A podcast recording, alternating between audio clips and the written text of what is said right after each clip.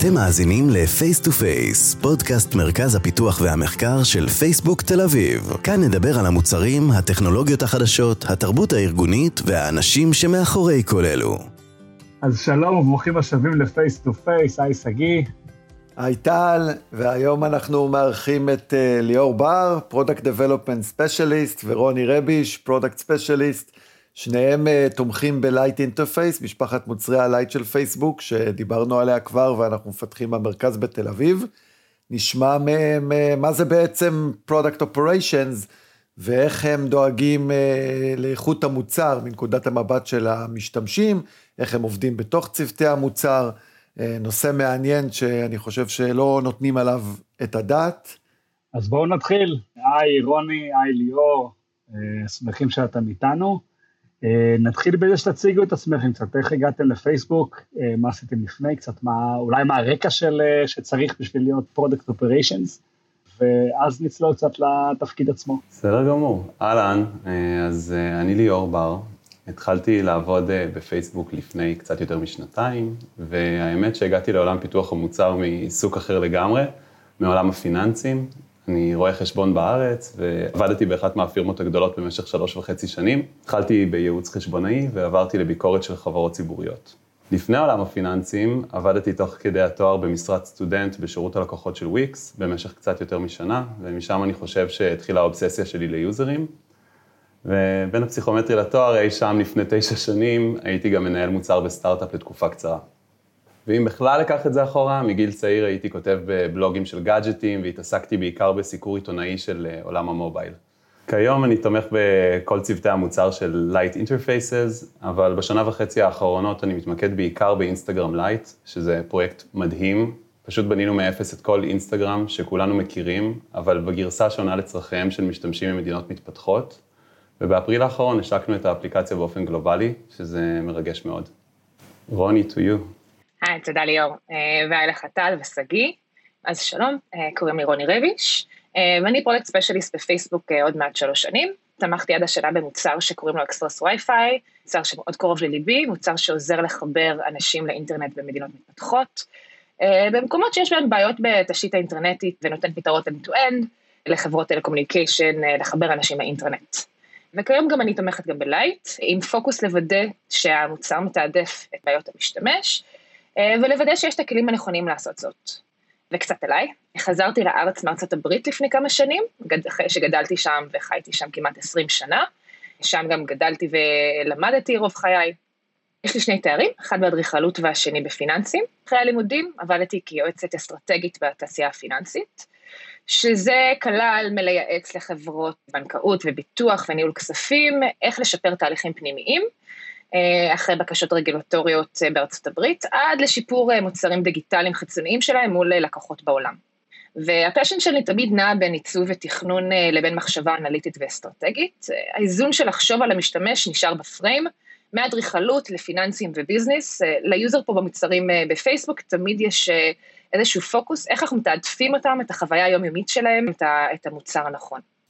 אז בפרק 9 דיברנו על Express Wi-Fi, אם מישהו מתעניין, אירחנו את אה, לימור ויואב, אה, אבל אנחנו עכשיו מתעסקים במשהו אחר, ב product operation, אז, אז אולי, כאילו, הרקע נשמע של שניכם מגוון ומדהים, ולא קשור לכלום ממה שאולי דיברנו אה, בפודקאסט עד היום, אז, אז מה זה product operation?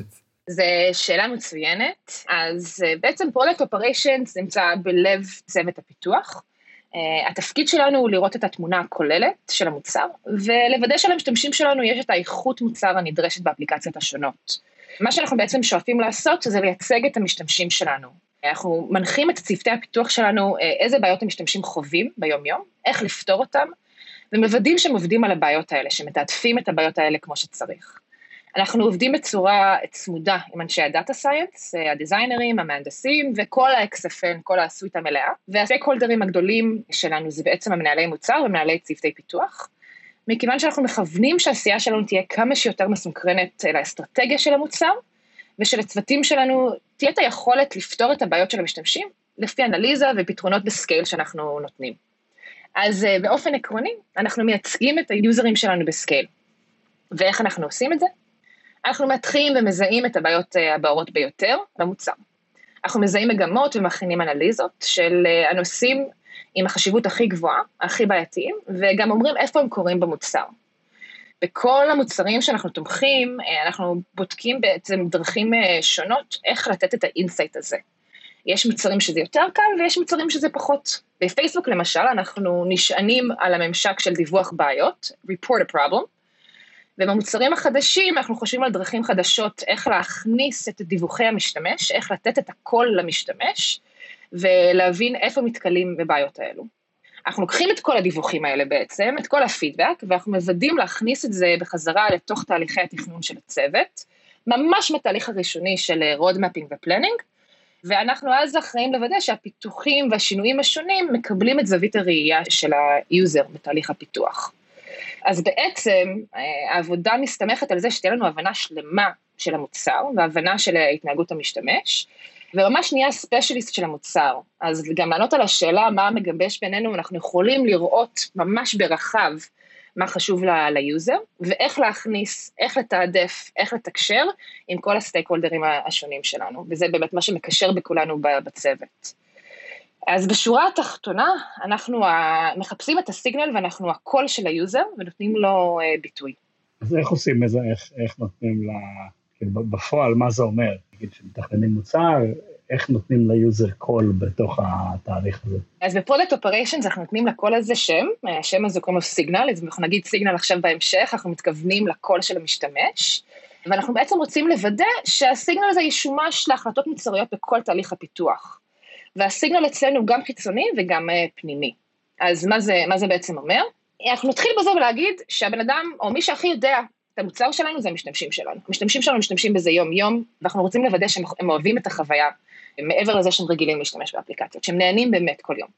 אז אנחנו מחפשים דרכים uh, שונות להטמיע את הפרספקטיבה שלהם בפיתוח, אז אני אסביר. סיגנל חיצוני זה דיווחי המשתמשים בתוך האפליקציות. אנחנו משתמשים גם reviews שלהם ב app stores, חוות דעת, וגם אה, השיח החיצוני שקורה באינטרנט על האפליקציות השונות שלנו. אה, הכל כדי להבין את הפערים במוצר. כמו כן, יש לנו גם שיתופי פעולה עם UXR, עם user אה, experience researcher, שהם בעצם חוקרי חוויות משתמש, וצוותים אחרים גם שאנחנו מתפעלים לעזור לנו להבין את הצרכים של היוזרים ברמה עולמית, וגם להבין את ההבדל בין מדינה למדינה, מה, איך משתנה הצורך של, ה, של היוזר במדינות שונות. ואז אני אחזור גם, מה זה signal פנימי? signal פנימי זה בעצם השימוש של הפידבק של העובדי פייסבוק אצלנו פה בחברה, ואנחנו מסתכלים על הדיווחים של עובדי פייסבוק באפליקציות השונות, והתפקיד שלנו בעצם להפיץ, להגדיל את ה scale של הפידבק הזה, והבאגים האלה שגם עולים, ולעשות dogfooding אה, לאפליקציות שלנו. הדוחות הפנימיים שלנו מכינים הרבה דאטה, שהוא הרבה יותר אקשנבילי, ואנחנו מתעדפים את זה באופן משמעותי אה, לכל המהנדסים, לכל הצוותים, וגם שואפים ליעילות, האמת, בתוך הצוותים, לתת פריורטיזציה, תיקון הבעיות, את הטריאז', את המיון הנכון, ושיפור בכל המגמות ששמנו לב ותעדפנו. אז אנחנו משתמשים בסיגנל בקטע הוליסטי להבין את האיכות של המוצר ולדחוף אותו קדימה כדי לשפר את חוויית המשתמש. אז הזכרת שבעצם אה, העובדים של פייסבוק הם, הם גם הבודקים של, אה, של המוצרים של פייסבוק. אני חושב שזה קונספט אה, שאני לא בטוח שכולם מכירים, ואני חושב שהוא סופר מעניין. dogfooding, ש, שכל עובד פייסבוק עושה ו, ומתגאה בו. ליאור, אולי, אולי תספר קצת כאילו מה זה בעצם אומר? או קצת סובל ממנו. לא יודע, כבר כמה שנים הפייסבוק שלי לא, לא מתפקד עד הסוף. אה, אני אשמח להסביר מה זה dogfooding, ולמה אולי הסבל שלנו כעובדים, או האתגרים שאנחנו חווים, יכולים בסוף לעזור לנו להוציא אה, מוצר שהוא ברף של איכות הרבה יותר גבוהה. אז אה, כשאנחנו אומרים dogfooding, אנחנו מתכוונים לפרקטיקה של בדיקת המוצר על ידי העובדים בחברה. לפני שהמוצר מגיע ל production, ובמקרה שלנו, לפני שהאפליקציה או הפיצ'ר מגיעים למשתמשים החיצוניים.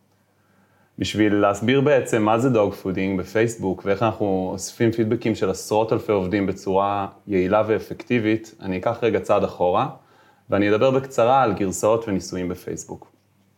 אם אנחנו מדברים על האפליקציות הגדולות, על פייסבוק, על אינסטגרם, אה, בין אם מדובר על Lite או אפילו הגרסאות הרגילות, כל שבוע יוצאת גרסה חדשה של ה client בחנות האפליקציות. וזה מה שמכתיב בעצם את הקצב שלנו, את קצב הפיתוח. ומה שקורה זה שכל עובדי פייסבוק מקבלים לטלפונים שלהם, כמו שטל אמר, את הגרסאות שעתידות לצאת בשבוע הבא לחנויות האפליקציות. כדי לעשות dogfooding ולבדוק שאין רגרסיה במוצר. כלומר, שהשינויים בגרסה החדשה לא גרמו לבאגים חדשים שלא עלינו עליהם בבדיקות האוטומציה שלנו או ב-QA. אותו דבר חל גם על פיצ'רים חדשים בתוך האפליקציות, ולא רק אה, כל הגרסה של האפליקציה בכללותה. אה, לצורך העניין, אם נעבוד על uh, סטיקר חדש ב-stories, לפני שנבדוק איך יוזרים חיצוניים משתמשים בסטיקר הזה, אנחנו נאפשר את השימוש בסטיקר הזה, קודם כל לעובדים בלבד, שוב, כדי לעשות dogfooding ולספק פידבק ראשוני של שימוש אמיתי ויומיומי במוצר. כאן product operations בעצם נכנסים לפעולה. אנחנו מפעילים מערך שלם של דיווח בעיות על ידי העובדים, מיון וסידור כל הדיווחים האלו, ושיוך למהנדסים הרלוונטיים תוך ציון הדחיפות של התיקון. וכל זה בתוך שעות בודדות מרגע הדיווח. אני אתן אה, דוגמה כדי להסביר את התהליך קצת. עובד באינסטגרם, משתמש בפייסבוק לייט ורואה באג או איזושהי חוויה שהוא רוצה לדווח עליה לצוות המוצר הרלוונטי. מבלי שהוא יודע בהכרח מי הם, כי זו חברה ענקית. כל מה שהוא צריך לעשות זה לנער את הטלפון ברגע שהוא או היא רואים את הבאג, ואז מופיע להם חלון שמאפשר להם להוסיף צילום מסך או וידאו וטקסט שמסביר מה קרה. מאוד פשוט ונוח ולא מפריע לשימוש השוטף באפליקציה.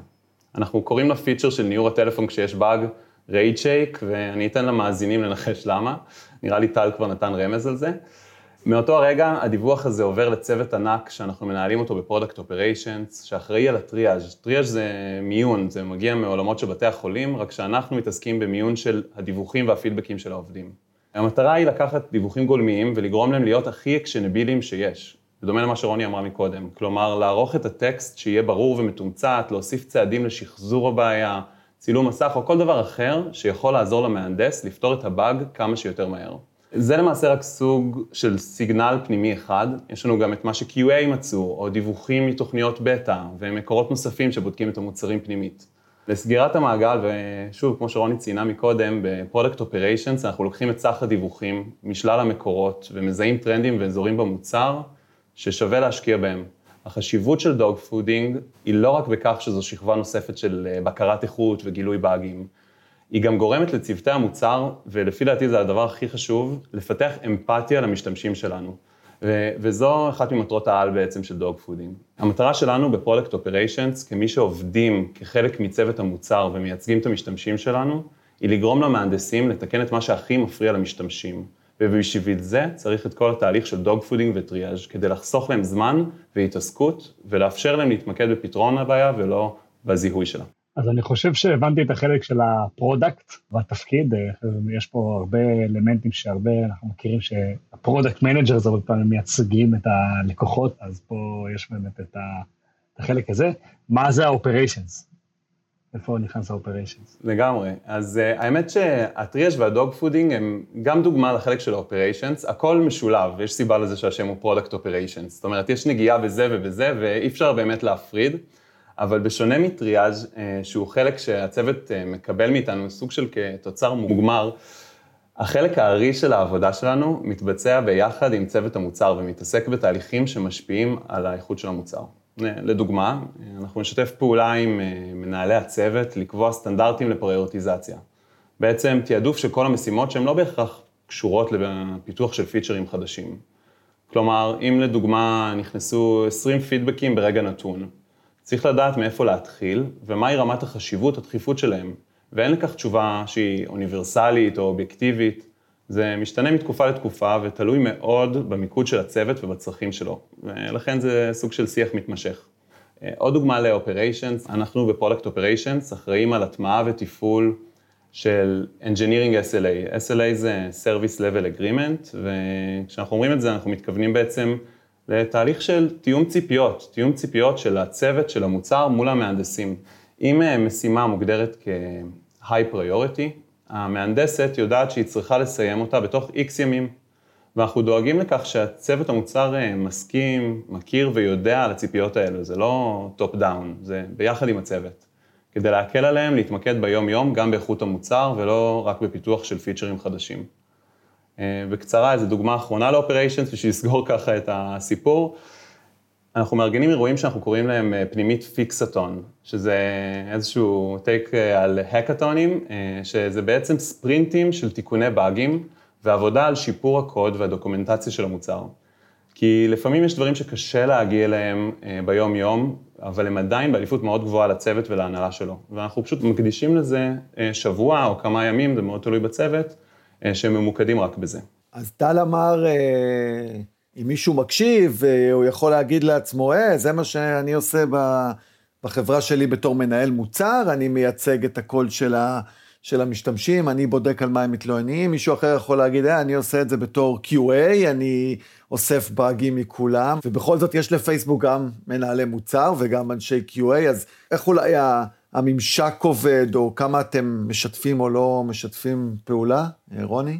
כן, אז, אה, אז ל-PM זה קצת טריקי, כי יש לנו אה, את הפריבילגיה להיות פייסבוק. ההבדל המוחשי הוא ביום-יום שלנו. בארגונים אה, קטנים יותר, מנהל מוצר באמת יעשה את הכל, כולל מה ש-product operations מבצעים. שוב, למוצרים הגדולים בפייסבוק, יש את הפריבילגיה להפריד את תפקיד מנהל מוצר לכמה פונקציות שונות. אז אנחנו, אמנם אנחנו עדיין עובדים עם מנהלי מוצר, ואנחנו מתקשרים עם כל ה-XFN כמו ה-PM, וה-PM אחראי, מנהל מוצר אחראי על ה-vision של המוצר, ה-planning והובלת הצוות קדימה ביומיום, הפונקציה שלנו ממש מתמקדת בפרספקטיבה של ה-user. אנחנו ה-advocate של ה-user בסוף היום, אנחנו דואגים לזה בכל צומת, בכל תהליך, שזה כולל תהליך התכנון, לדאוג ש-feature-ים חשובים ותיקונים משמעותיים נכנסים לתוכניות, ביום יום זה גם להציף את הקול של ה-user בפגישות שונות, לוודא שאנחנו חושבים על מה ה-user בעצם חווה, אה, כשאנחנו בונים איזשהו feature חדש או חושבים על תוכנית חדשה, אה, ובאמת לוודא שאנחנו מתעדפים את ה-user בהחלטות השונות שלנו. אנחנו באמת רוצים של-user תהיה חוויה נעימה ונכונה, אה, וזאת האחריות שלנו שהצוות יעשה את זה. אז זה בהקשר אה, ל-PM. האמת שאם אנחנו מדברים על QA, כי זו שאלה שבאמת עולה הרבה פעמים, ההפרדה הזאת בין QA ל-Product Operations ו-PM, כמו ששאלתם, אז מבחינת QA אנחנו עובדים איתם מאוד צמוד, אי אפשר להשיק שום פיצ'ר בלעדיהם. זו עבודה שהיא בסימביוזה מסוימת, ואנחנו בעצם צוותים שמשלימים אחד את השני. אנחנו פשוט מספקים פידבקים מסוגים שונים. בעוד ש-QA יעשו יותר אה, בדיקות שהן יותר מתודיות, ובעיקר מוגדרות מראש, אה, בין אם זה באופן ידני או באוטומציה, אנחנו מספקים use cases של יוזרים אמיתיים, איזשהו רצף של פעולות שפשוט קשה לצפות אותו מראש. או אפילו אה, דברים שהם קצת יותר איכותניים, כמו הצפה של תובנות שיכולות להגיע רק משימוש רגיל ויומיומי באפליקציה. המקרה קצה גם שאנחנו מדברים עליהם, שיכולים להתגלות באמצעות העבודה ש product operations עושים, הם יכולים להשפיע על מיליונים רבים מאוד של יוזרים, כי אנחנו מדברים על ה scale של פייסבוק ואינסטגרם, ואנחנו פשוט לא מוכנים להתפשר בנושא הזה, כי זו כמות אדירה של אה, אנשים, ואנחנו רוצים שלכמה שיותר אנשים ויוזרים שלנו יהיה את החוויה הטובה ביותר. מה האתגר המרכזי שאתם אה, נתקלים בו? בעבודה. הייתי קוראת לזה מה אנחנו מנסים לפתור אה, ולשנות. אז הדבר הראשון היא באמת לייצר תרבות של איכות. יש לנו נגיעה בכל תהליך הפיתוח, מ pre-launch ל launch, ממש ל live ו production עם מיליוני משתמשים, כמו שליאור אמר. ואנחנו רוצים לוודא שהאופרציה לוקחת את זה בחשבון. מ fixathon, שזה כיף אנרגטי, עד לזה שהפריוריטיזציה והמטריקות של כל צוות יכללו גם goals על, אה, על quality, ולוודא שאנחנו מכניסים את זה לרוח של הצוות, של החשיבות של האיכות בכל החלטה, בנייה והסתכלות על המוצר. וזה כולל גם מאוד הדבר, אתגר, שדווקא זה לנו זה האתגר הכיפי גם, זה לתעדף את הפיצ'ר שבעצם משפר את האיכות, משהו כמו rage shake, זה פיצ'ר שנבנה, כדי אה, לתת ליוזר את היכולת אה, להגיד לנו שיש לו בעיה, זה לא סטורי, אבל זה חשוב לנו לראות ושיהיה לנו את ה visibility למה שקורה במוצר ובשטח. כן, אולי כדאי להזכיר ש rage shake זה מה שליאור תיאר קודם, שאתה בעצם אה, מנער את הטלפון בזעם, ואז אנחנו מבקשים ממך בעצם להסביר מה עצבן אותך, פיצ'ר אה, מאוד אה, מגניב, במיוחד שבאמת מש, איזה פיצ'ר מעצבן אותך. אז אולי באמת, כאילו, תיארתם המון, אולי ב high-level, את המוטיבציה ו- ואת התפקיד. אולי תיתנו איזה דוגמה או שתיים, באמת, נגיד, לדברים, תכלס, שעשיתם. בזמן האחרון, אולי סביב אינסטגרם לייט, שאתם יכולים להגיד, הנה פה, פה השפענו בעצם על האיכות של המוצר. אז אני אדבר על אינסטגרם לייט, אה, ועל שתי דוגמאות שאני חושב שיכולות להמחיש בצורה יפה איך נראית תמיכה של product operations בצוות מוצר, הן לפני ההשקה והן לאחריה. אה, אני אתן קצת קונטקסט. אז עבדנו על אינסטגרם לייט במשך כמעט שנה, עד שסיימנו לפתח את כל הפיצ'רים שרצינו לכלול בשלב ההשקה. ובין רגע סיום הפיתוח ועד להשקה עצמה למשתמשים חיצוניים, היו לנו שבועות בודדים בלבד. ולמעשה היינו צריכים להשיק את כל אינסטגרם לייט מבלי שמשתמש אחד חיצוני ראה את האפליקציה, אלא רק עשרות בודדות של חברי צוות שהשתמשו במוצר. אז רק מתבקש לומר שכאמור, כמו בכל מוצר אחר של פייסבוק, רצינו לפתוח את אינסטגרם לייט ל dogfooding. אבל כדי שכמה שיותר מהאנשים בחברה אה, שלאו דווקא עובדים על אינסטגרם, יוכלו להתנסות באפליקציה. אבל האתגר אה, היה שזה דרש מהעובדים להוריד אפליקציה חדשה לגמרי למכשיר שלהם, בשונה מפיצ'ר חדש בפייסבוק או בוואטסאפ, שאפשר פשוט לפתוח אותו לכל העובדים בלי שום פעולה אקטיבית מהצד שלהם. והאופן שבו פתרנו את האתגר הזה, אה, זה היה בעצם ליצור איזשהו קמפיין לוויזביליות מאוד גדול בתוך החברה ובתוך המערכות הפנימיות שלנו, לגיוס של עובדים שיעשו dogfooding לאינסטגרם לייט. לקחנו איזשהו כובע של marketing גם, בשביל המטרה של לקדם את איכות המוצר. ובזכות הקמפיין הזה, שהוא היה די בולט, הצלחנו לגייס מאות עובדים שהתקינו את האפליקציה והשתמשו בה, במקום באינסטגרם הרגיל שלהם. מה שאפשר לנו לאגד פידבקים רבים ואיכותיים על המוצר, מאנשים שחווים אותו ממש לראשונה. וזה בעל ערך סופר גבוה לצוות המוצר. כ product operations, אנחנו יצרנו את התשתית לאיסוף של הפידבקים המעולים של העובדים שלנו, וחשוב לי לציין שלא היה מדובר רק בבאגים, אלא גם בתובנות אמיתיות ו-real life examples של דברים שקשורים לחוויית המשתמש. ושהם מאוד מאוד insightful בשבילנו, כי אנחנו חיינו את זה בעצם, ולא קיבלנו שום פידבק חיצוני עד הרגע הזה. וזה אפשר לנו גם להשיק את המוצר בביטחון רב יותר, ולמעשה גם לא לחצנו על הכפתור האדום, so to speak כזה של ההשקה, כי עד שלא פתרנו את כל מה שהגדרנו כ blocker, וזה היה ממש אחד הקריטריונים של ההשקה, אה, בעצם קריטריונים של quality. זו למעשה הייתה דוגמה אחת לעבודה שנעשתה לפני ההשקה, כחלק מאסטרטגיית האיכות, ש product operations הובילו עם מנהלי הצוות ובתיאום עם שאר הפונקציות, כמו QA וצוות ה design, כי בסופו של דבר זה צוות מוצר אחד. אבל אם מדברים על אחרי ההשקה, אה, בשלב שכבר התחילו להיות לנו משתמשים אמיתיים, אז בדומה למה שרוני תיארה קודם, יצרנו כל שבוע, בחודשים שלאחר ההשקה, מעין דוח עם כל הבעיות והבקשות של היוזרים שלנו. אספנו את כל הדיווחים משלל מקורות, אה, כאילו, בין אם זה מדיווח ישיר דרך האפליקציה, הביקורות שיש ב App Store, אה, ואפילו ניתוח של שיח ב social media. הדוח הזה היה מעין האצבע שלנו על הדופק. מה אומרים עלינו בחוץ, מעבר למטריקות האמפיריות שהצוות עוקב אחריהן כמובן. זה נתן נופך איכותני שאפשר לנו למקד את העבודה של הצוות ב pain points הכי משמעותיים של היוזרים שלנו. אה, בזכות הדוח והפידבקים הנהדרים של היוזרים שלנו, תוקנו ופותחו מספר גדול של פיצ'רים, כי כאמור היוזרים שלנו יודעים הכי טוב מה חסר להם באפליקציה. ולסיום, אני רק אתן דוגמה, אה, את הדוגמה הבולטת ביותר אה, של פיצ'ר שנכנס בזכות הפידבקים של היוזרים שלנו, וזה dark mode. כמות אדירה של יוזרים ביקשה באופן עקבי הוספה של dark mode לאינסטגרם לייט, ממש מהיום הראשון. וזה פיצ'ר שבמקור בכלל לא תועדף לשלב ההשקה הראשונית. ובזכות העקביות של היוזרים והסיגנל המאוד ברור, אנחנו ממש בימים אלה משיקים את dark mode לכל משתמשי אינסטגרם לייט, אה, מאוד מתרגשים לרצות את היוזרים שלנו. מגניב, אז, אז אם אה, מישהו, מאזין, מאזינה, רוצה להצטרף לצוות, מי, מי זה מועמדת אידיאלית, כאילו, מאיזה רקע היא תגיע? אמנם רקע ב tech הוא רצוי, כי עובדים עם צוות פיתוח כל היום, אבל הוא בהחלט לא חובה. ואני ורוני הן דוגמאות חיות לכך. מועמדת האידיאלית תהיה מאוד טובה עם אנשים, ותגיע עם ניסיון בניהול פרויקטים שמעורבים בהם הרבה מאוד stakeholders, שלכל אחד מה stakeholders הזה יש תמריץ שונה, ולהיות מסוגלים לכוון את כולם להשלמת פרויקט מסוים. בנוסף, יכולת אנליטית היא סופר חשובה, כי אנחנו צריכים להשתמש בדאטה כדי לספר את הסיפור של היוזרים שלנו ולהשפיע על אחרים. אז בקצרה הייתי אומר שיכולת תקשורת מעולה, והסוויט ספוט יהיה גם חוש מוצרי. ציפור קטנה לחשה לי גם שאתם uh, מגייסים, אז uh, אפשר, uh, כמו תמיד, לבדוק בעמוד המשרות של פייסבוק תל אביב.